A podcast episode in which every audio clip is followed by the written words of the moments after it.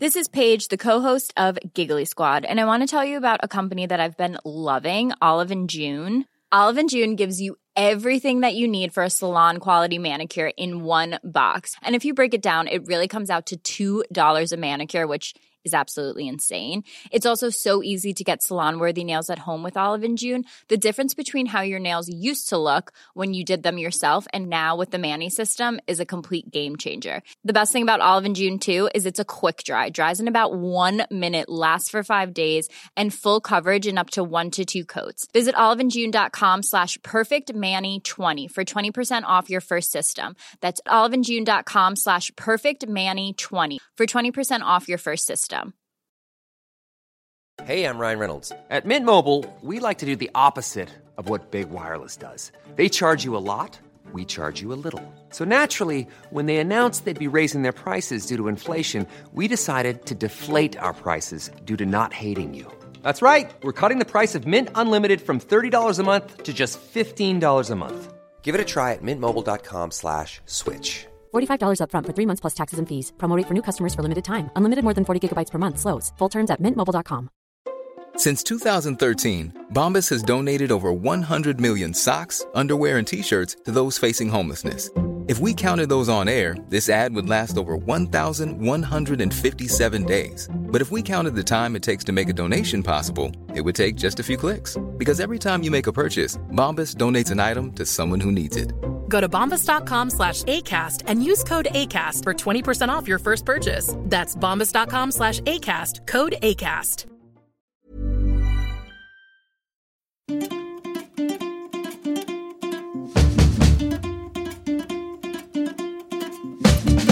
Hej och välkomna till Ronden Podcast avsnitt nummer 19. Eh, Christian Unge, hej på dig. Hej. Märit är inte här idag. Och ligger på en beach i Vietnam Ja, och precis. eh, solar sina bleka ben. Eh, jag är här, Anders Ternhag och en eh, gäst. Mats Ek, välkommen. Här kommer Tack. applåden. Hej. Ja. Mats Ek, eh, kursare till mig. Ja. Du, alltså, jag kommer bara ihåg en orange anorak när vi satt på, på, på läkarlinjen där. Den har jag kvar. Och att du alltid liksom kom och sen så somnade du efter en halvtimme, stämmer det? Ja, om det tog en halvtimme, men något sånt var det kanske. Vi hade ju någon kursare som han mätte hur bra föreläsarna var på hur länge jag var vaken. Ja. Och en halvtimme, det tror jag var ett bra betyg. Ja, men du cyklade ju på något sätt. Ja, du jag, cyklade, jag cyklade, så hade jag O'boy i en sån här sportflaska och smörgås med mig. Så satt jag åt det på första jag gjorde på föreläsningen. Och sen somnade du ganska snabbt. Och sen, ja, jag somnade mycket på Men föreläsningen. då, för att jag säger, du, du är psykiater, ja, jobbar på psykosmottagningen i Flemingsberg. Ja, Huddinge psykosmottagning heter det. Ja. Som någon slags medicinskt ansvarig, eller vad är det? Ja, ja, precis. Och då bara undrar jag så här, men eh, det var ju så här att under läkarlinjen så valde du eh, liksom alla sådana här valfria kurser så var det psy- psykiatri redan från början. Var det på något sätt för att du missade så mycket av kurserna där? Så att du liksom, du, du, det var någon av kurserna du var vaken på och då råkade vara psykiatrin, eller hur gick det till? Eh, Nej, jag vet inte om det var det. Alltså egentligen, så, egentligen handlar det nog mer om att jag tyckte att det var det mest spännande, de dagar som jag trivdes på, eh, för, eller på skolan, det var de dagarna jag verkligen fick tid att sitta och prata med patienterna. Jo, men det var ju, Så att- alltså, så det var ju att- så- långt senare de höll på med. Ja, det var, men det var, det, var, det var medicinkursen först, det är typ termin fem där som jag insåg det. Men alla sådana här valfria kurser kom av. Du valde psykiatri, du var i England, du var i USA, det var alltid Ja, psykiatri. Fast, ja, men det var senare. Ja, okej. Det var det. det var, Preklin hade jag ingen aning egentligen. Nej, Får jag bara backa lite Ja, grann? Det här med att du drack O'boy på föreläsningen. Ja. Det låter som att du var liksom 8, 10, 12 år när du pluggade. Men, mentalt kanske. Men, det, ja, nej, men jag gillar det. Var, jag bara kommer ihåg Men det så väl. Helt Jag enkelt? gjorde det i alla fall. Ja, jag dricker inte det till frukost numera. Men, men jag drack det till frukost ja, i princip varje dag då. Okej. Och jag kommer ihåg det så väl för att det var lite ofräscht också Ja. att ha en sportflaska med O'boy. Det var, det var helt okej på morgonen, men på eftermiddagen när man tog med den hem sen, då var det liksom, det kändes lite sunkigt sådär. Ja, men i alla fall, vi är väldigt glada att ha dig här. En kort grej Ja, till bara. ja. Mats Ek är ett väldigt bra namn. Ja, det, Alltså det, kan, det kan inte vara många gånger du har fått bokstavera ditt namn. Nej, det har hänt vid något, till, något enstaka tillfälle. Men vad finns det välja mellan? Nej, men det finns människor som får för sig att det ska vara med två E? Ja, precis. Det kan vara så. De, nej, jag gör ju inte det. Men H. det finns de som tror att det ska vara ett H med eller att det ska vara CK. Och sen faktiskt när jag var i USA så har de haft problem med det. För att det är för kort mitt efternamn. De tror Jaha. inte att det räcker. De tror att jag säger några initialer eller något. Liksom. Ja. Ja, men vi är glada att ha Mats uh Manchester-kavajen Ek här. Kan vi reda ut det här med uh, Cullbergbaletten? Och, han Inte- heter ju också en Mats Ek. ja, fast inte jag. Nej, det är inte Det är ganska många Mats Ek faktiskt. Ja. Det är så? Ja. Ja, men hörni, nu, nu lägger jag Ja, ner det. Nej, men jag vill bara, Ja, det, det här kanske man funderar på. Jaha. Eller jag, eh, Ja. Ifall någon gör det, så det är alltså inte du. utan det är en annan. va? Det är en annan, Okej, precis. okej. Okej, eh, vi, vi backar bandet lite. Eh, bara, det kanske är nya lyssnare. Eh, Anders, Ja. du är, du är infektionsläkare. Mm. Du jobbar på Karolinska på... Hur ser din tillvaro ut? Varannan vecka är du på Smittskyddsinstitutet. Nej, numera Folkhälsomyndigheten. Ah, Okej, förlåt. Och varannan vecka på Karolinska Fast- i Solna. Fast Anders, jag märke till att på era dörrar står det fortfarande Smittskyddsinstitutet. Men det är i så fall för att de inte hunnit byta ut namnen. Okej, så. Ja. Okej, men varannan vecka träffar du patienter. Ja, och varannan vecka sitter du och skriver härliga texter om Mm. eh, infektioner och ja, det kan man säga. forskar. Och du ska bli Och professor. träffar eh, Mats ibland på lunchen. Just det. Mm.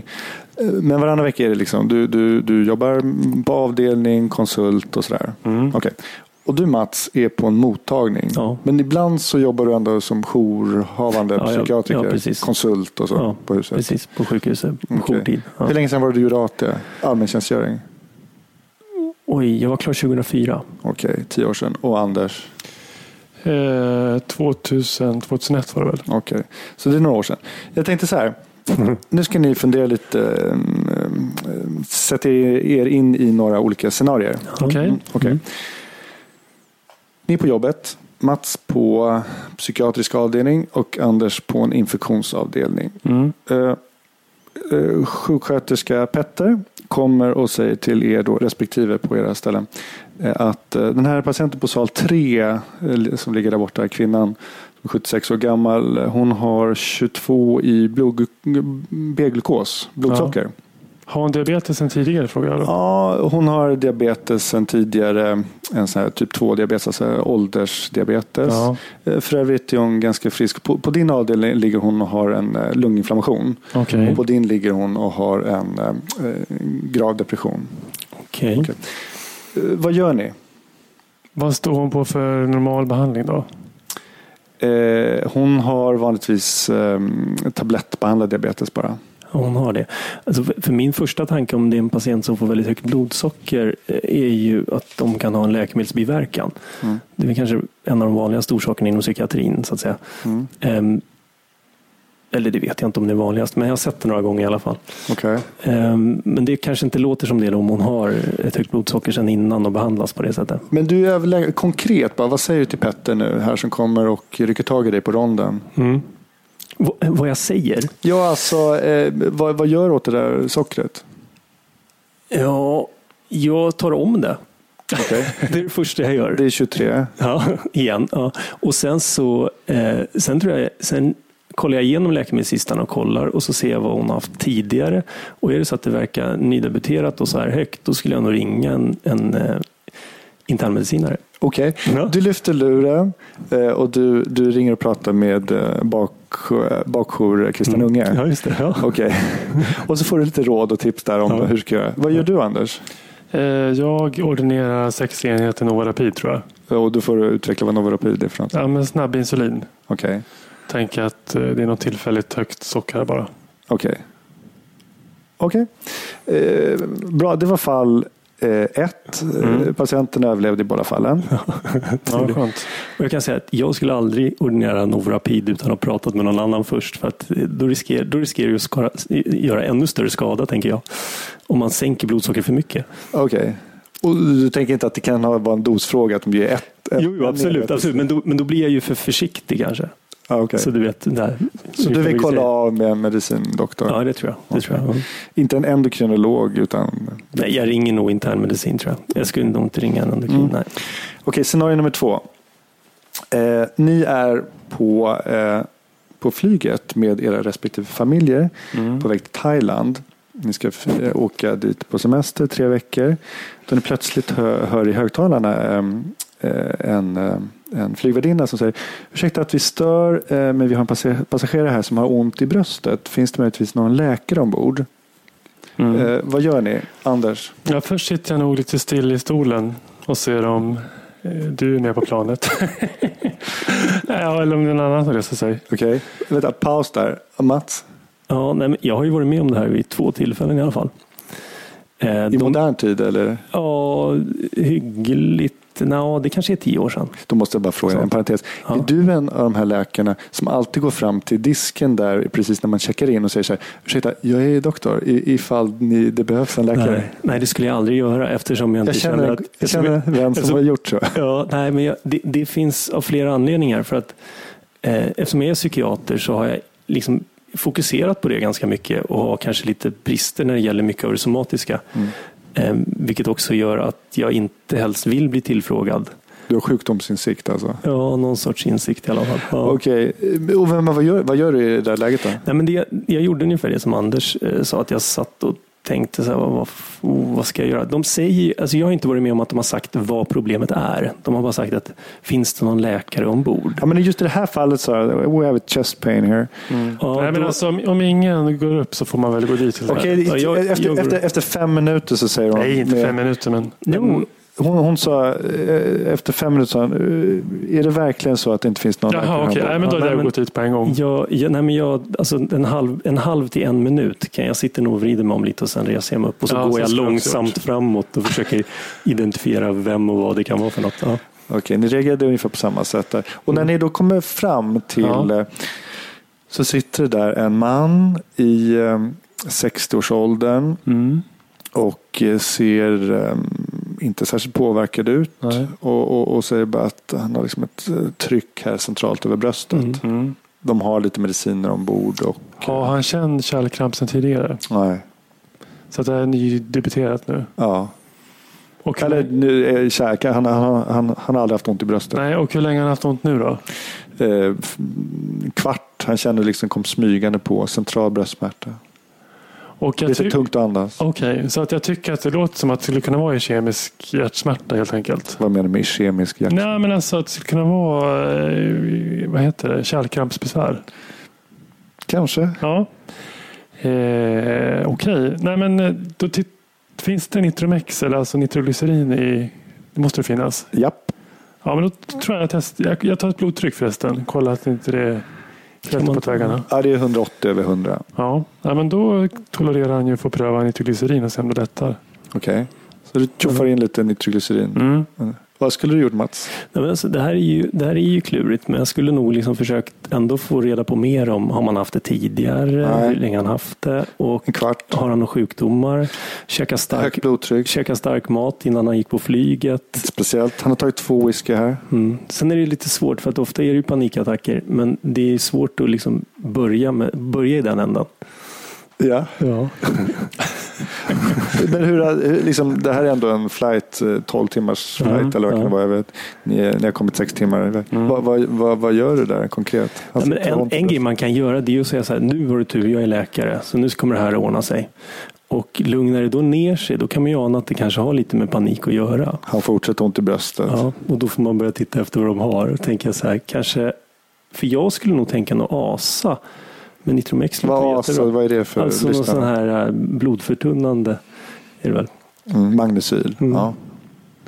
Eh, Okej, så du skulle ge honom lite magnesyl? Ja, ja, precis. Nu känner jag mig så här. Och du gav Ja, nitro? Nej, men jag tycker att eh, för nitro är också lite diagnostiskt. Så att om man då mins, om besvären minskar på nitro, Ja. då känner jag ju att nej, men det här är nog eh, eh, det här- det är nog liksom en kardiell, vad heter det? kardiell smärta han har. Hjärtsmärta. Då kan man ju Mm. bygga på med ASA till exempel. Och, Okej, i båda de här Så. fallen, båda era eh, patienter här, de, de efter liksom 20 minuter med lite handpåläggning och era respektive mediciner så försvann den här bröstsmärtan. mm. Skulle ni be kaptenen eh, ta ner planet i Atlanten? Hur långt är det kvar på flygningen? Nej, det är fyra timmar. Instabil angina. Atlant var ju helt fel, det var ju fel håll, men, men förlåt. Eh, Ja. Vad sa vi?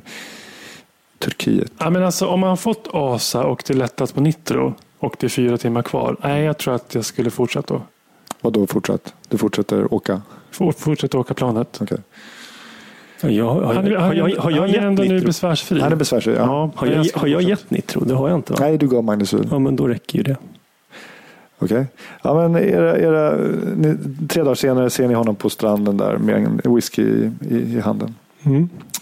Han Okej, överlevde. Sista fallet här då, sista scenariot. Mm. Ni är på respektive skärgårdsö i juli med några vänner och eh, har det trevligt. Ni bastar lite och eh, det är sent på kvällen. Sista båten från den här ön har gått hem. Eh, och en av era kompisar skär sig plötsligt på bastaggregatet här på låret. Det är ett 5 cm ganska ytligt sår. Det blöder. Eh, ganska bra. Men ni ser att det är relativt ytligt men det behöver sys. På den här eh, kompisens landställe så finns det eh, ganska mycket me- medicinsk utrustning därför att pappan i familjen där är kirurg. Vad gör ni Mats? Alltså, jag tänker väl mest, jag tänker inte börja sy, det kan man väl säga till att börja med. Ehm, Så att det gäller ju att stoppa, det gäller att stoppa blödningen. Liksom. Så att man får väl, man får väl liksom, beroende lite på vad det sitter om, jag antar att man får liksom lägga ett visst tryck på och se till att det, att det slutar blöda. Ja. Sen om pappan är kirurg så kanske man ringer honom, tänker jag. Det, det kan ju vara en bra idé. Ja, ja men han sitter där eh, inne i stan. Men, Ja, alltså, det. men det Mm. finns alltså... Utrustning. Nej, men jag menar mera fråga, finns, fråga eh, honom om vad han tror. Tänker jag mer, alltså, bör, behöver jag göra något nu eller inte? Så att säga. Men, alltså, det är ett ytligt sår, Ja. men, men jag bedömer att det behöver sys. Ja, Och det finns nålförare, det finns Ja. tråd på ön. ja, men då hade jag sytt. okej. Ja, men det gjorde man ju som AT-läkare. Varför visst, ska man inte visst, kunna göra det visst. nu? Ja. Nej, jag hade inte gjort det. Eh, du syr, du lägger ett förband, båda överlever och eh, liksom, eh, det går att sy det där i- imorgon bitti också. Nej, men det var lite det som var min poäng. för att Det var ett tiotal år sedan ni gick AT. Mm. Och jag tänker att alla de här tre patienterna har ni ju handlagt på AT. Ja. Mm. Eller hur? Ja. Var någonstans var, är liksom the tipping point för att ni liksom slutade göra det här? Alltså slutade ordinera insulin Just det. Mm. till en diabetiker? Eller? Mm. Nej, men det är väldigt intressant det du säger. Därför att ju, mer, ju liksom bättre man blir och tryggare man känner sig i det man håller på med och Mm. liksom, ju mer expert man blir och senior i det här vanliga, desto liksom, mer tappar man ju tyvärr de här allmänna grejerna.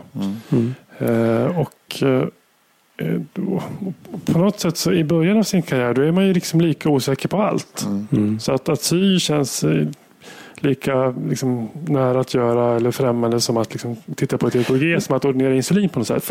Men idag, är det ju så, idag känner man sig väldigt trygg på sitt område. Ja. Och det andra blir man då relativt sett mycket sämre på. Men varför man. tryggheten, varför liksom konkurrerar den ut då den här andra kunskapen? Den finns ju kvar, det är så svårt Nej, att det att sy ihop det. Nej, jag, jag håller med dig alltså om det, men det är väl ett... eh, nej, Men, ja. men, är- men är det, alltså jag tänker så här, man, man känner sig lika, fast det, är det inte lite ett problem också att när man är så här, inte kan, att man känner sig nästan lika trygg på allting?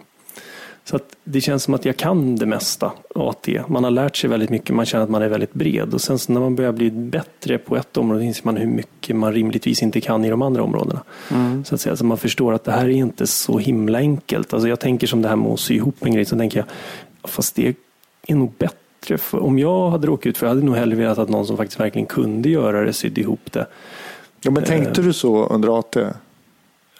Ja, jag reponerade ju en lilltå vid ett tillfälle faktiskt. Alltså drog den till, tillbaks Ja, i led? det var Ja. en kille som hade gått in i en kista med den. Ja. Eh, var hemma hos någon kompis och så gick han in i en kista och slog ut den. Så den stod nästan i 90 grader ut från Mm. foten. Och eh, han ville inte åka in till akuten. Och där i och för sig, där har vi en aspekt som vi inte pratar om. att Man kan också fråga den som har råkat ut för det. Jag är inte så van att sy. Vill du att jag ska sy ändå? Eller ska Ja. vi vänta till imorgon? Och så berättar man vilka alternativ som finns. Och sen får man liksom hjälpas åt där. Men han, han ville absolut inte in till akuten. Och jag sa, jag tror att jag kan dra den rätt. Eh, Och sen så kylde vi ner hans fot ordentligt och så drog jag och jag, den hamnade nog rätt. Och det gick bra? Ja. Ja. Och jag menar då, du kan inte ha reponerat så många lilltår. Nej, det var, det var den. Ja. Mm. Men var det det att liksom du var ung och dum eller är det det att nu, och naiv på något sätt som matläkare? Eller är det att du nu tittar tillbaks och eh, nu inser du hur egentligen lite du kunde? Så jag hade, det hade jag nog faktiskt kunnat göra idag igen. Jag, Om man tänker, för att, för att han hade, jag konstaterade att han hade cirkulation i tån och allt sånt där. Och sen så drog jag och vi var ändå i Stockholm. Så är det så att det verkligen inte funkar så kan man åka till akuten ganska fort. Det. Eh, och det var inte så mycket som jag tänkte kunde gå så här jättefel egentligen med mitt tå. Det är liksom, Men det är också så väldigt situationsbundet. Ja. Jag menar, eh, ta en annan variant på det här temat. Det är ju liksom att när du gör din specialisttjänstgöring, SD, Mm, så liksom en vecka så är du psykiater. Ja, då gör du allt psykiatriskt Mm. och då liksom skriver du remiss för att sätta in eh, insulin till den här Mm. diabetikern. Nästa vecka randar du dig, du utb- sidoutbildar dig Mm. på eh, endokrinkliniken. Och då sätter du in det där insulinet. Och då kanske till och med skriver remiss till din kollega för att göra en psykbedömning. Suicidriskbedömning, Alltså det är så ja. mycket den här rollen man Mm. iklär sig. Och det kanske är så det ska vara när man är under utbildning. Mm. Å andra sidan kan jag tycka, eh, bara, min åsikt är att man liksom idiotförklarar sig själv lite för ofta. Att det här på något sätt är liksom en slags grundkunskap. Det här kan Mm. man faktiskt. Och man slutar inte kunna det bara för att man liksom förflyttar sig i tid eller rum. Mm. Nej, men jag håller med om det. Man, eh, det. Det blir liksom lite eh, knäppt också om man ska skriva för mycket remisser. Alltså vissa saker ja, just det. får det måste- man ändå ta hand om själv. Men det måste också vara storlek på sjuk, alltså Huddinge sjukhus, ett typiskt exempel på något Ja. som är väldigt så här, subspecialiserat. Ja. Åker du då till eh, liksom, Örnsköldsvik, där jag gjorde AT, så är det inte samma remiss eh. Nej, men, men, och där tänker jag så här att vissa saker tänker jag att jag borde kanske kunna det här, men jag känner mig osäker. Och då brukar jag ringa till någon som kan det så att säga, och fråga, är det här någonting som du tror att du behöver komma och titta på eller tror att jag kan handlägga det? Och sen med liksom lite stöd, för det är ofta, oftast räcker det med att de säger, gör så här och så här och så här, så bara, just det, bra. Mamma, lita på mig. Pappa, lita Men du ville prata lite om journaler, eller hur? Va? Eller journal, Ja, nej, men, eh, men jag har ju jag har ju fundering kring, det är ju någonting i landstinget som heter e-hälsa, som är en sån vag, ett vagt begrepp. Som jag funderar lite till- kring. Och så har jag funderat kring överhuvudtaget det här med utvecklingen av olika saker. Man kan säga att eh, egentligen enkelt uttryckt så tänker jag att det finns två sätt Två saker som finns, i, eller man kan, man kan dela upp kommunikation i två delar. Man kan säkert dela upp det i massor med olika delar, men man kan tänka sig relation och information, alltså informationssamtal och relationssamtal. Om man tänker sig hur mycket av teknikutvecklingen har skett, som man tänker tidig telefon, så tänker jag på mina föräldrar till exempel, min mamma.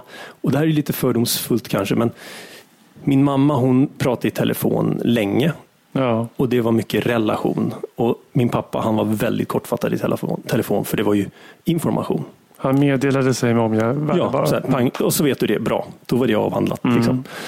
Eh, och det där kan man ju se som en tendens även att telefonen när den kom kanske den var väldigt mycket bra för information men sen blev det mer och mer relation eftersom relationen tar så mycket mer tid. Så, att, så att huvudsaken av tiden som människor spenderar på telefon blev relationssamtal efter ett tag. Och det tycker jag man kan se också när det gäller informationsteknologi. Okej. Alltså datorer, Facebook. Det börjar med att man har databaser, att man delar information, men sen så rör det sig hela tiden mot mer och mer relation. De här sociala medier, om man tar Facebook som exempel, så är det ju det är ett klassiskt egentligen fel att människor tänker att ja, men jag är inte intresserad av vad folk äter till frukost. Men det är ju inte informationen som är det väsentliga i att man lägger upp en bild på sin frukost. Det är ju relationen. Det är att man delar med någon annan, delar med sig på något sätt. Och där då så tänker jag så här. Men det var mycket information för oss här nu. Ja, just E-hälsan började du E-hälsa, ja för det är ett vagt begrepp. Ja. Liksom. Det handlar om någon sorts elektronisk hälsa, vad ska det vara? Hur ska vi jobba med framtidens... Alltså man kan tänka sig saker som... eh, Jag tror att ni har varit inne på sånt här tidigare. Sånt så här som att man kan ha eh, olika appar till telefonen som mäter av olika saker. Det finns redan nu ganska mycket sånt där. Man kan ha en liten eh, stegmätare som man även kan ha när man sover som mäter sömnen på olika sätt och sånt. Men du tänker lite gärna liksom patienten rapporterar in syndrom Ja. och i sina värden. Och att man överhuvudtaget som läkare och patient har liksom en relation via nätet och Ja. via appar. Och, Just det, att det blir liksom, ja precis att sånt ökar. Man kan fundera just här kring vart, vart journalsystemen kanske är på väg. Då. Mm. Ja, men det är jätteintressant. Det Absolut. finns, ja, men absolut. Eh, Nu vet inte jag, inte på vår klinik i alla fall, att vi använder oss av appar. sådär, Men jag har en vän som eh, tillsammans med sin dotter som har en sjukdom har utvecklat en, vad jag förstår, väldigt välanvänd app på en av klinikerna. Ehm, Gör ni det på, på psyk? Vi, egentligen gör vi inte det. Det finns, det finns läkemedelsföretag som har tagit fram lite olika varianter där, men, men, men man till exempel kan tänka sig då att man får en uppföljning. Man börjar med en ny medicin Mm. och sen får man en uppföljning via då eh, påminnelser med sms och sådana saker. Att nu är det dags att höja dosen eller har du de här och de här symptomen, ta kontakt med din doktor. Där man liksom följer upp. Och man kan man kan tänka sig den typen av skräddarsydda lösningar också där man så att säga kanske inte den elektroniska apparaturen rapporterar till doktorn direkt utan den rapporterar till patienten att nu bör du ha kontakt med din doktor och rapportera, berätta om det här. Så att säga. Men, men det, det, ja. Så, Men det ni håller på med till exempel på, apropå, jag bara tänker e-hälsa eh, sp- väldigt brett. Ni håller på med alltså det här med e, eh, internetpsykiatri. ja, Det är just det. sedan några år tillbaka väldigt framgångsrikt. det är otroligt framgångsrikt. Det är jätteintressant för att man pratar ju så mycket om att i terapi så är det otroligt viktigt med relationen. Mm. Och helt plötsligt så har man en relation med någon via en dator. Mm. Och det funkar. Man får, man får en jättebra anknytning den vägen också. Men konkretisera lite. Sen några år tillbaka så, var det, så finns det en hel enhet en på, hel enhet som psyk- jobbar just med... på Huddinge eller? Ja, på Huddinge är de stationerade. Men de täcker ju hela landstinget. Hela, Sto- hela Stockholms läns landsting. Och säga. det är några specifika diagnoser? Är det just fobier? Och nu, nu, det borde jag läst på innan. Men Depression, de, depression framförallt, fobier. De har tittat på Body dysmorphic disorder tror jag är den senaste studien nu de ska börja med. Men de har tittat på lite olika alltså, sådana vad, vadå? Alltså, Kroppsvanföreställningar? ja, vanföreställningar kring att man, man tror att man Mm. ser helt deformerad ut så, där, så att människor skulle bli rädda för den nästan. Mm. Eh, eller bara ful. Eh, och det finns liksom ingen korrelation med verkligheten. Finns det här på andra ställen i Stockholm också? Alltså jag, det var, ja, det finns, alltså jag vet att det finns, de de är inte ensamma. Nej. Eh, jag vet inte om det finns någon annanstans i Sverige ännu, men jag tror att det kan finnas Ja, jag ingen. Jag vet inte. Ja. Men det finns ju Så- flera sådana här. Det finns ju också det här med att du, du fotar av ditt födelsemärke. Och Ja, just det. så Sånt. Och skicka, tittar en hudläkare på det. Ja. Och där undrar jag, vad, beroende på vad man har för filter, kan jag tycka att det skulle vara svårt som Vilket, hudläkare. ins- vilket Instagram? Ja, ja, precis. Man kanske måste ha en storleks... Eh, Du vet en liten Ja, men- linjal bredvid. eller något. Ja, Ja, exakt. Också. Nej, men sån, allt sånt där. Liksom, Ja. För att veta hur stort är det, hur ojämnt är det. Och sen kanske man vill ha också både en, en, liksom en profilbild och en uppifrånbild. Jag, jag, jag vet inte hur duktiga hudläkarna är. Jag tycker det låter svårt. Ja, Eh, det kanske är svårt. Men om det är väldigt tydliga fall, då kanske man kan svara. Annars kanske man kan ge det. Det här behöver vi nog söka Just för. det, så kan man tänka sig. Så Man, kan tänka. man kanske kan enkelt utesluta saker. Ja, just det. Men bara, Katarina Brandfackla, vad, vad tycker ni om att patienter ska läsa sina journaler på nätet? Då? Men det är ju här. Det här är ju en Ryan Reynolds here from Mint Mobile. With the price of just about everything going up during inflation, we thought we'd bring our prices down. So to help us, we brought in a reverse auctioneer, which is apparently a thing. Mint Mobile unlimited premium wireless. Ready to get 30, 30, bit to get 30, bit to get 20, 20, 20, bit to get 20, 20, bit to get 15, 15, 15, 15 just 15 bucks a month. So, Give it a try at mintmobile.com slash switch. $45 upfront for three months plus taxes and fees. Promo rate for new customers for limited time. Unlimited more than 40 gigabytes per month. Slows. Full terms at mintmobile.com. I'm Sandra, and I'm just the professional your small business was looking for. But you didn't hire me because you didn't use LinkedIn jobs. LinkedIn has professionals you can't find anywhere else, including those who aren't actively looking for a new job but might be open to the perfect role, like me. In a given month, over 70% of LinkedIn users don't visit other leading job sites. So if you're not looking on LinkedIn, you'll miss out on great candidates like Sandra. Start hiring professionals like a professional. Post your free job on linkedin.com/people today. Millions of people have lost weight with personalized plans from Noom, like Evan, who can't stand salads and still lost 50 pounds. salads generally for most people are the easy button, right? For me, that wasn't an option. I never really was a salad guy. That's just not who I am. But Noom worked for me. Get your personalized plan today at Noom.com. Real Noom user compensated to provide their story. In four weeks, the typical Noom user can expect to lose one to two pounds per week. Individual results may vary. Får får jag backa lite? Ja, backa, kör. backa. För då tänker jag så här, men journalerna var hur, liksom utvecklingen av journalen, om man då drar en parallell till det här relation information, så tänker man ju så här att från början så tänker jag mig att det var en, en doktor som satt och skrev upp för sin egen, för att man själv skulle komma ihåg, så skrev man små lappar för att komma ihåg patienten och vad som hände. Och sen utvecklades det där och form- formaliserades så att man ska kommunicera med varandra på det sättet. Och sen har det liksom rört sig till att kommunicera ännu mer i och med att informationsteknologin har kommit så kan vi ju liksom, vi behöver inte ens ha tillgång till den fysiska journalen utan vi kan liksom sitta och läsa samma journal ja, 20, stu- 20 000 användare samtidigt i princip. Liksom. Ehm, och det behöver ni inte vara rädda för, det gör vi aldrig. Om man tänker på lyssnarna nu. Tänker jag. Det blir så här, 20 000 pers sitter och läser mina. Men, men då, och sen så har det då liksom rört sig så att nu är det faktiskt också ett juridiskt dokument i mångt och mycket. Alltså inom psykiatrin så är vi mer eller mindre ålagda att göra suicidriskbedömningar på i princip varje besök. Suicid, självmord. Ja, självmordsbedömning. Ja. Men vadå juridiskt? Det var väl pappjournalerna förut också? Juridiska Ja, men de var, dokument? jo, det var de väl på sätt och vis. Alltså, men jag tänker att det börjar bli, man kan fundera över hur folk använder journalen och vad som är viktigt. Och att det känns som att mer och mer är så här, det här måste vara med, det här måste vara med, det här måste vara med. Mm. Jag tror att det är någonting som har liksom blivit mer och mer av. Du menar från liksom ett medicinskt arbetsverktyg har det liksom gått lite grann mot ett juridiskt dokument. Ja. man vill liksom, eh, man, redan när man dikterar på något sätt så är man medveten om att den här Ja. behöver vara så solid så att Just det, så att det, det kan hålla en granskning om någonting Ja. skulle hända. Lite det, så, lite så kan det vara. Och, då, och, då, och där kan man fundera. Och då, Då tänker, blir det ju lite mer tungrodd. Ja, det blir Då det. tappar det ju lite grann av eh, eh, liksom det här medicinska verktyget. Ja. För då för man in andra aspekter också. Precis, man, det, ja, precis, det blandas ut.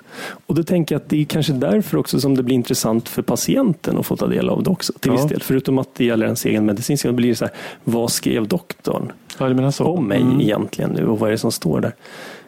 Men då, då tänker jag så att vad, vad händer då? Liksom? Jo, om man nu ska, för nu finns det ju en nationell patientöversikt som är Mm. på gång och som hållit på i flera år och kostat. Jag läste någon artikel som var två år gammal. Där stod det att redan kostar över en miljard Oj. då. Så att jag vet ju inte vad de är uppe i. Men den, den kan man då tänka sig, där är tanken att man via ett webbgränssnitt ska komma åt alla journaler. Mm. Förstår jag det som. Och att patienterna, i förlängningen ska patienterna också göra det. Och då börjar jag tänka så här, okej, men då börjar vi röra oss igen från informationen till relationen med patienten. Mm. För att om jag skriver en journal och tänker mig att patienten läser det, men då kanske jag knappt behöver träffa patienten ens. För jag kan, vi kan ha liksom en, jag kan ha en kombination med patienten via journalen till viss del. Alltså jag tror inte att det kommer överta det, men det blir... Ja, jag förstår. Ja. Okej. Och då börjar jag fundera på varför man kallar det för informationsteknologi. Borde det inte heta relationsteknologi? Det kan Ja. man fundera över också. Mm. Eh, ja, men det där är intressant. Alltså, nationell patientöversikt, ja, det, är väl, det är väl som du säger, det är som två delar. Det ena är liksom att vårdgivare ska kunna ta del av varandras journaler i praktiken. Mm. Och sen som nästa steg, eller parallellt vet inte jag, men det är det här att patienten ska kunna läsa sin journal på nätet. Ja. Läsa sin, ja. just det. Ja. Nej, men det är jag positiv till måste jag säga. Jag ser, i- klart, det finns säkert en del problem, men inga större tycker jag egentligen. Utan, och framförallt gäller väl det patienter med kroniska sjukdomar. Ja, jo, men som Alltså, kan det- sin sjukdom ganska Som kan väl. sin sjukdom bra och som liksom behöver, eh, alltså både för sin egen skull och för sin doktors skull, att man eh, har koll på den på något sätt. Men bara så att alla är med på det. Ja. De har börjat i Uppsala, det finns Malmö, det finns, Mm. men det ska ju genomföras i hela Sverige. Det, så förstår jag det. Ja. Och eh, patienter ska kunna läsa sina journaler, Mm. eh, men först efter att de är signerade av, tror jag, läkare. Och det, Det är där, inte ens sä- alltså, det är någon slags tidsaspekt där. Att inte kan, de kan liksom inte läsa dem direkt så fort de är dikterade, Det- utan det ska finnas någon slags signerings, kontrasignering. Det, det, bor, alltså det, låter ju jobbigt annars. För annars kan det ju bli just sådana här saker som att som jag läste i en psykjournal, en patient som hade fått ett, ett antidepressivt SSRI som kallades lyckopiller ett tag. Och så att, att patienten hade fått SSRI eh, drabbats av munterhet. Och det är ju sekreteraren som har skrivit fel, för det skulle vara muntorrhet. Som är en vanlig biverkan. Då. Men det, så det drabbas av munterhet. Och det blir jättekonstigt för en patient som fortfarande kanske är deprimerad och muntorr dessutom. Jo, men som sagt, jag Ja. tror att måste, så att säga, man måste få en chans att eh, liksom, Ja. läsa igenom Ja, den här ja, precis, förlåt. Ja. Och sen är det vissa grejer som då inte kommer vara tillgängliga direkt, alltså genetiska analyser, psykiatriska journalerna. Alltså, och där, tycker jag, jag är, där är jag kluven. Alltså, ja, men det är så Ja. vad jag har förstått. Eh, eh, i ja, det kanske är i, Upp- i. Uppsala kanske. Ja. kan det vara en del information i en psykiatrisk journal som kan vara till skada för patienten eh, i liksom på, Alltså, ja. på kort sikt? Eller vad man ska säga, när man är mitt inne i någon psykiatrisk psy- psy- ja, läkprocess. Liksom. Alltså, psy- psykiatriska patienter har ju samma rätt att få tillgång till sina journaler som andra Jo. patienter. Om, om man tittar. Sen kan man då eh, säga i, i, i, i känsliga lägen säga att vi vill avvakta, be patienten du kan få journalen men först när du börjar må bättre. Ja. Eller något sånt. Det som jag kan se som ett problem är väl de patienter som kommer som nya och där man liksom fortfarande inte riktigt vet vad det är för något. Och just psykospatienter till exempel kan det ju vara lite svårt att få riktigt grepp om vad är det här som händer. Mm. Och man använder journalen lite. Det, alltså det, det kan vara vettigt att faktiskt få spekulera lite i journalen kring att det skulle kunna vara här, det skulle kunna vara här, det skulle kunna vara här. Ja, men det gäller ju inte, det gäller inte bara psykiatrin. För jag menar, om jag då får, du verkar bara köpa hela konceptet Anders, så att det är inga problem. Nej, men, menar, ja, men alltså grundhållningen tycker jag att det är något positivt. Det tycker jag också, Sen men om- så om man finns det kom- säkert problem, Ja, men de, man de just- måste man ju kunna reda ut. Ja, men just det du antydde där An- äh, Mats. Ehm, att man kan liksom resonera i en journal. Det gör man ju. Man gör det liksom med sig själv, man gör det också med kollegor just under själva, liksom, ett, säg ett långt vårdförlopp, en patient som ligger inlagd under några veckors tid. Och så, så dikterar man de här anteckningarna. Så håller man på att resonera kring olika diagnoser. Man har inte landat någonstans. Eh, där kan det liksom bli komplext om patienterna då kommer in och liksom ska tycka till, vara med. Eh, hur aktiva ska de vara i, liksom, i den här eh, utredningsgången? Och det kan ju gälla en mottagningsförlopp liksom, också under, under några månader. Eh, och det, det, där, det, det skulle jag kunna se som ett problem. Att man, blir- Inte att man liksom blir ifrågasatt som läkare, men bara att man innan, innan någonting har landat. Att, Man blir, man, blir lite, alltså, man blir lite hämmad för att man kan, det kan finnas en vinst för senare, kollegor som kommer senare att se lite vad man ändå har funderat på. För det säger också något om det man har sett. Eh, För det är ju, vissa saker är väldigt svåra att återge konkret tydligt vad det är för någonting som, som, som man uppfattar. Jag vill apropå konkret, jag läste någonstans att eh, de här anteckningarna i journalerna, de ska vara skrivna på svenska, okej, det köper man. Men också att de ska vara tydliga och så långt som möjligt begripliga även för den som inte är medicinskt kunnig. Och där på något sätt, jag menar allvarligt, hur, hur många liksom, organ i kroppen kan ni äh, ange på svenska? Eller, eller sjukdomar framför allt? Ja. Eh, Delar av hjärnan. Ja. Mm, Nej, men, nej, men allvarligt, alltså, ja, då, ska man liksom sitta och tänka på vem är mottagare av den här texten. Är det då, ja det är patienten då. Ja. Ja, det är därför men- jag menar att det blir en relationsaspekt Ja. lite i det. Ja. Nej, men det, ja, det, det har jag inte tänkt på nu när du säger så. För att jag ser nog ändå journalen primärt som ett arbetsinstrument för vården. Ja, sen, det. sen är det ju bara bra om den är så pass solid och begriplig och allt sånt där så att den också är vettig om patienten blir ut den, eller tittar på den på en Jo, men det, gång. men det, det tänker du redan nu, för det står någonstans att, det- att eh, journaltext inte ska vara kränkande, men det är självklart. Ja, det är självklart. Det är nu också. Mm. Men eh, det kan bli, liksom, det kan bli liksom ett extra arbetsmoment om man hela tiden då ska tänka. Det det är lite som när vi sitter och pratar i den här podden Ja. nu. Att vi ju får anstränga oss för att inte använda liksom fackuttryck. Ja. Ja, men det beror på vem man riktar sig till. Så att säga. Mm. Men sen, och sen tror jag det är livsfarligt om det blir en sorts dubbel journalföring. Livsfarligt. Eller hur? Nej, men alltså om Jo, det är men det är att, eh, precis. Ja, men det, och det finns väl en risk man, för har en, att man har ett särskilt block i en låda där man på något sätt gör lite egna anteckningar som inte går in i journalen. För, av just något sånt skäl att man Mm, just det. tänker att det här, det här kanske inte ändå är bra för patienten. och sådär. Mm. Men jag, jag vill ändå skriva ner det. Det verkar ju helt korkat. Ja, det, det blir ju väldigt personligt då. Det, det, det är ju svårt att sprida till, an, till kollegor då i alla Nej. Ja. Det blir någon konstig dubbelbokföring. Men jag menar i ditt psykiatrifall, om det skulle kunna finnas något sånt exempel. Det Ja. vet inte jag. Jo. Jag läste någon eh, amerikansk artikel om det här. En stor artikel där de liksom hade genomfört eh, patientjournal på nätet. Mm. Och där alla de här farhågorna som man ändå kan känna intuitivt innan det har landat här. eh, Att de liksom inte mm, eh, besvarades eller besannades enligt de amerikanska läkarna. De blev liksom inte ifrågasatta. De kände inte att det var mer tungrot. Nej, men sen undrar man ju hur många är egentligen intresserade av att ta del av sin Exakt, journal. exakt. Alltså jag tror att det kommer röra sig om engagerade människor med kroniska sjukdomar som har liksom Ja. täta kontakt med sin läkare. Ja. Exakt. Eller de- andra eller- så... Eller de som har gått för att testa sig för något allvarligt på något sätt. Ja, men och det- rädda för vad det ska ta vägen. Liksom. Och att man snabbt vill ha ett svar. Men... Ja, men om man är rädd att man har cancer eller man är rädd för... Alltså, ja, Jo, precis. absolut. Men då vill man ju egentligen ha ett snabbt besked. Och Ja. Om man får det att en doktor ringer eller att man Ja, själv just det. surfar upp det. Det, det. Ja, men tror inte jag spelar så stor då kan man, roll. och kan man vända på det att det positiva är det kanske att vi liksom skärper till oss och eh, driver på, just om tar cancerutredningen lite snabbare. Då. Ja, just det. Alltså, just det. Ja, om man ser det positivt. Mm.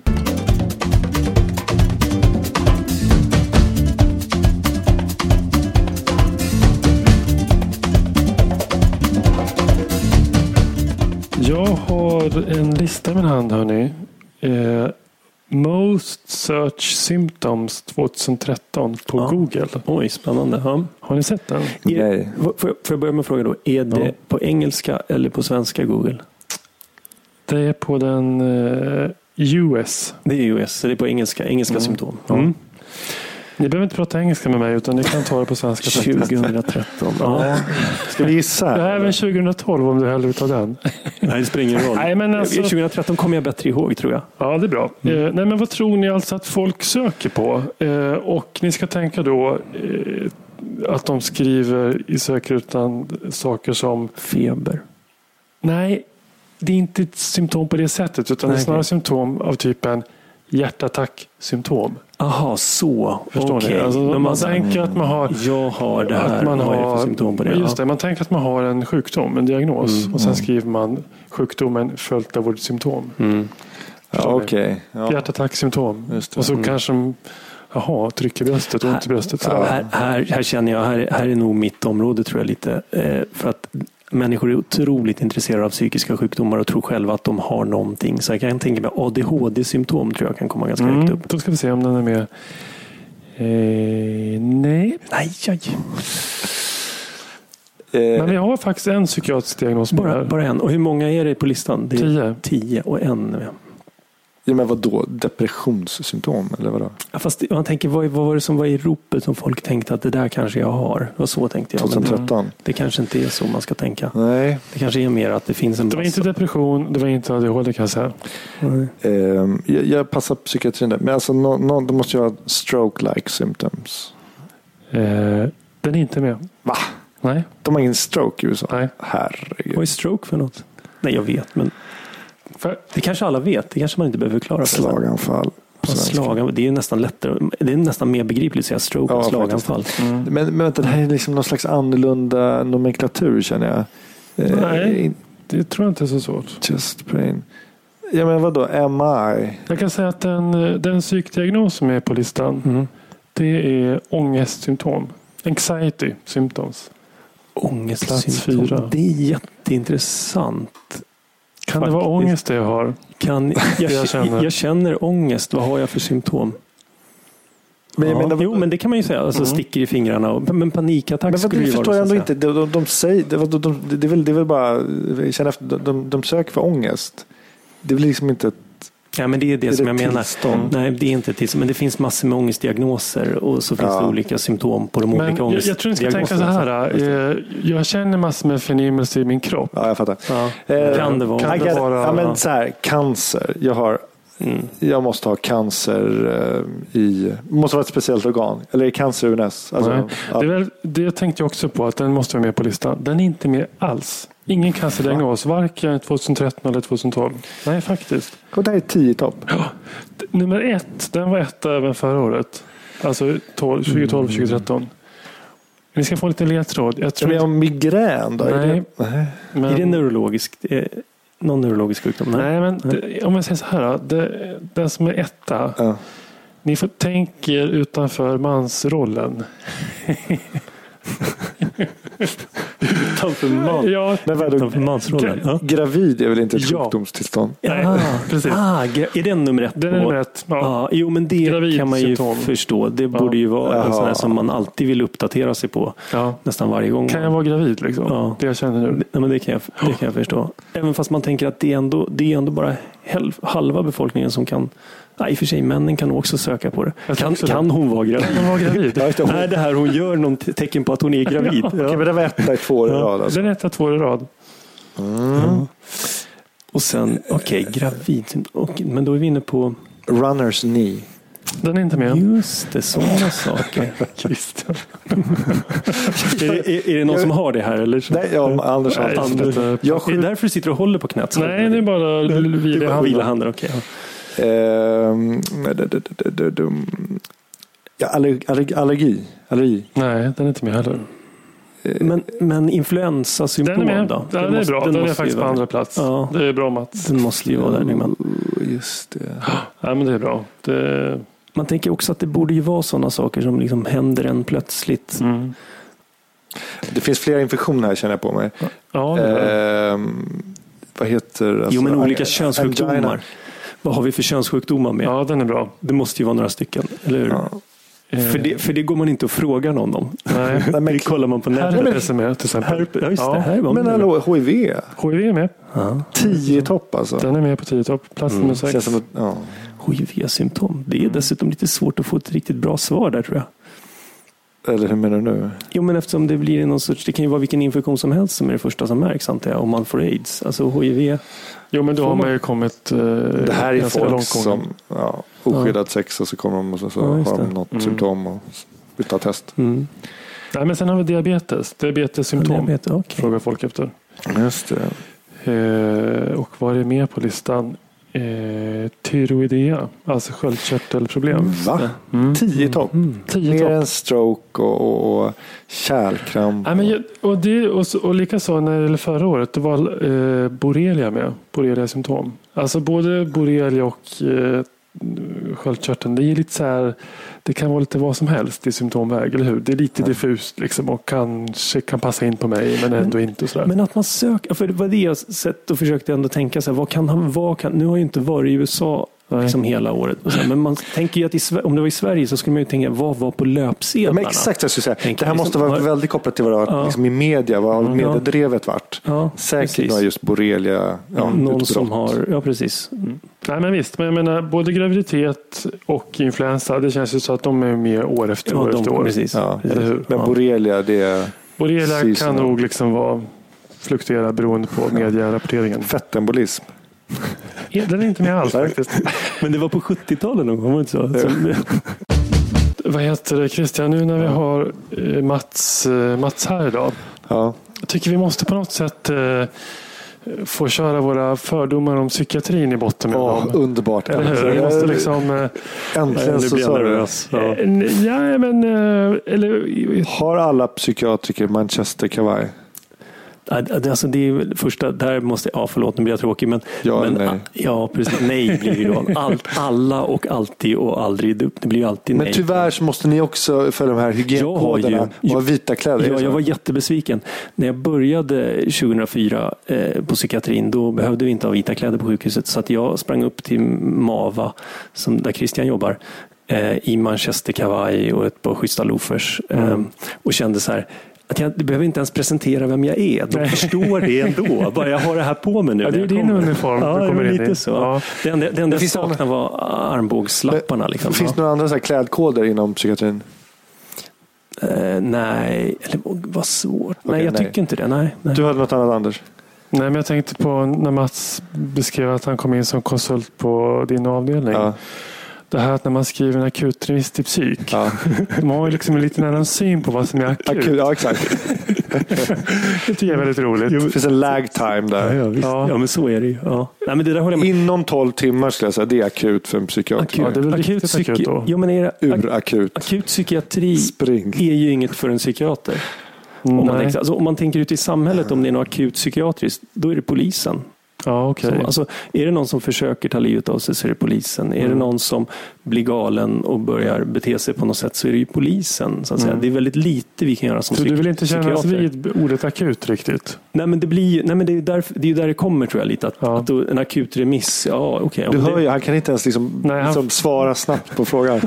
Nej, men det är på något sätt att eh, på sjukhus är ju liksom vårdtempot eh, rätt uppdrivet idag. Förutom den lilla sektorn borta Ja. i hörnet. Ja, exakt. För psyk, de har sin egen liksom, agenda och tidsuppfattning. Ja. Tidsuppfattning, ja. Och de låser ju till och med avdelningen om sig så att de kan få vara i fred. Så jag tycker, ja, Eller hur? Så att när man går bort, vi, det är ganska ofta då vi ska gå bort och då hjälpa dem att eh, liksom fixa till det där diabetessockret på 22 och, och ordinera ja. lite insulin. Och då ska man ofta stå där och vänta, vänta, vänta på att de ska låsa upp sin avdelning. Och så kommer man in och så slås man av den här röken. Det enda Ja, stället på hela sjukhuset som luktar rök. Och det är på väg att ändras faktiskt. Eh, Men Varför absolut. röker så många psykiatriska patienter? Men dels är det ju, och där vågar jag inte gå in exakt på mekanismen här, men, men eh, eh, dels är det ju för att det är en viss självmedicinering i det. Men sen finns det en annan aspekt av det här och det är att det är många patienter som börjar röka när de ligger inne. För det finns inte så mycket att göra Ja, det och det har funnits rökrum. Ja, det. Och det blir något att göra under dagen. Man går in i rökrummet och tar en cigarett. Så att därför så håller vi nu på eh, inne på att vi ska ta bort rökningen helt och hållet från psykiatrin. Men är det inte vårdpersonalen som också står och röker då? Eh, ja, men det har varit ganska länge som de inte har varit tillåtna Ah, att okej. röka i de här rökrummen. Men har någonting att göra säger du? Det här, det här antyder ju också att det är ganska långa inneliggande vårdtider. Det kan då. det vara, absolut. Det är, förhållandevis är det ju det. Mm. Mm. Lär man känna sina liksom, patienter då? Jag, jag, nu jobbar ju jag, jag jobbar ju på en mottagning som har mer eller mindre samma patienter. Vi har väldigt liten omsättning.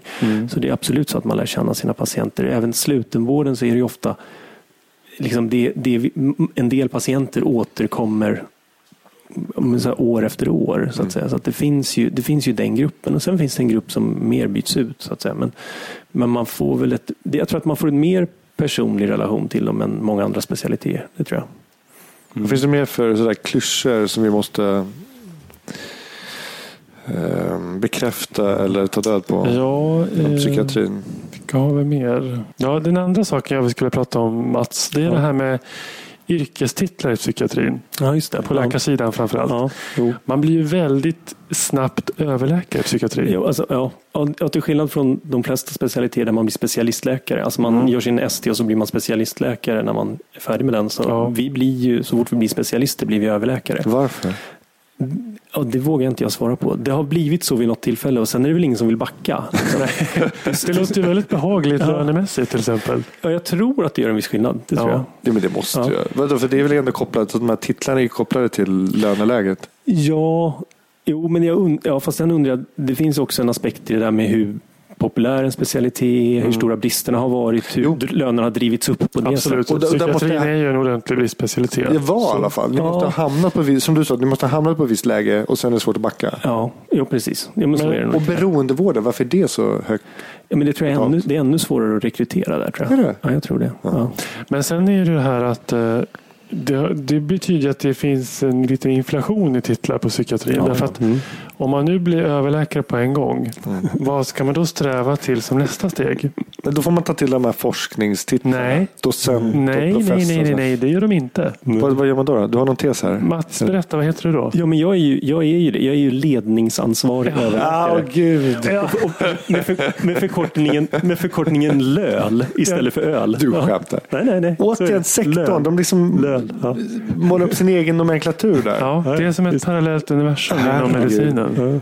Och det, vi alla känner inte till det, så det går liksom inte att svänga sig med de här grejerna på cocktailpartyt.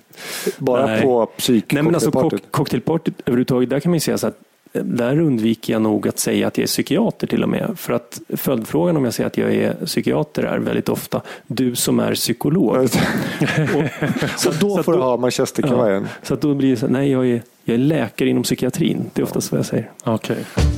Nej, men då tycker jag vi avslutar det här. Låter Mats åka hem. Anders åka hem.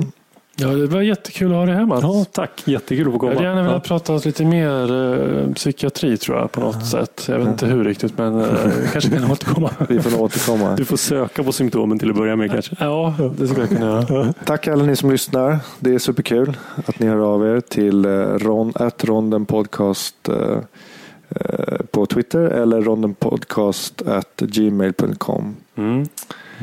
Eh, tips, eh, idéer, eh, feedback, eh, mejla, skriv vad som helst. Ja, nu ska jag eh, hem och kolla på OS. Vad heter det? OS, känner du till det? Nej. Olympiska lekarna. Alltså innan, vi spelar ju in idag eh, måndag eller va? Ja. Och jag var ju tvungen att bryta under puckelpistfinalen.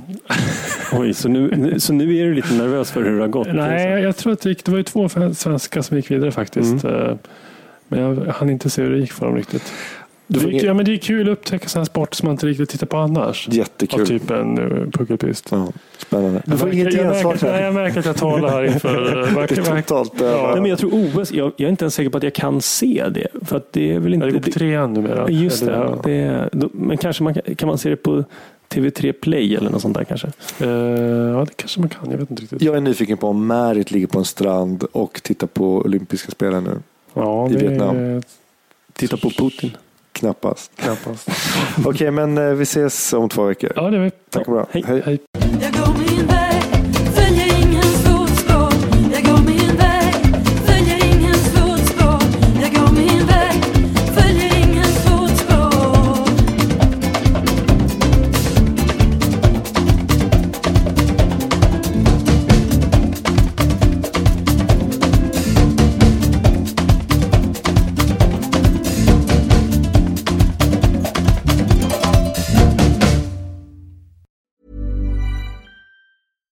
Deserves the best, and there's no better place to shop for Mother's Day than Whole Foods Market. They're your destination for unbeatable savings, from premium gifts to show-stopping flowers and irresistible desserts. Start by saving 33% with Prime on all body care and candles. Then get a 15-stem bunch of tulips for just $9.99 each with Prime. Round out Mom's menu with festive rosé, irresistible berry chantilly cake, and more special treats. Come celebrate Mother's Day at Whole Foods Market. Hi, I'm Daniel, founder of Pretty Litter. Did you know cats tend to hide symptoms of sickness and pain? I learned this the hard way after losing my cat, Gingy. So I created Pretty Litter, a health monitoring litter that helps detect early signs of illness by changing colors, saving you money and potentially your cat's life. Pretty Litter is veterinarian developed, and it's the easiest way to keep tabs on your fur baby's health right at home. Go to prettylitter.com and use code ACAST for 20% off your first order and a free cat toy. Terms and conditions apply. See site for details.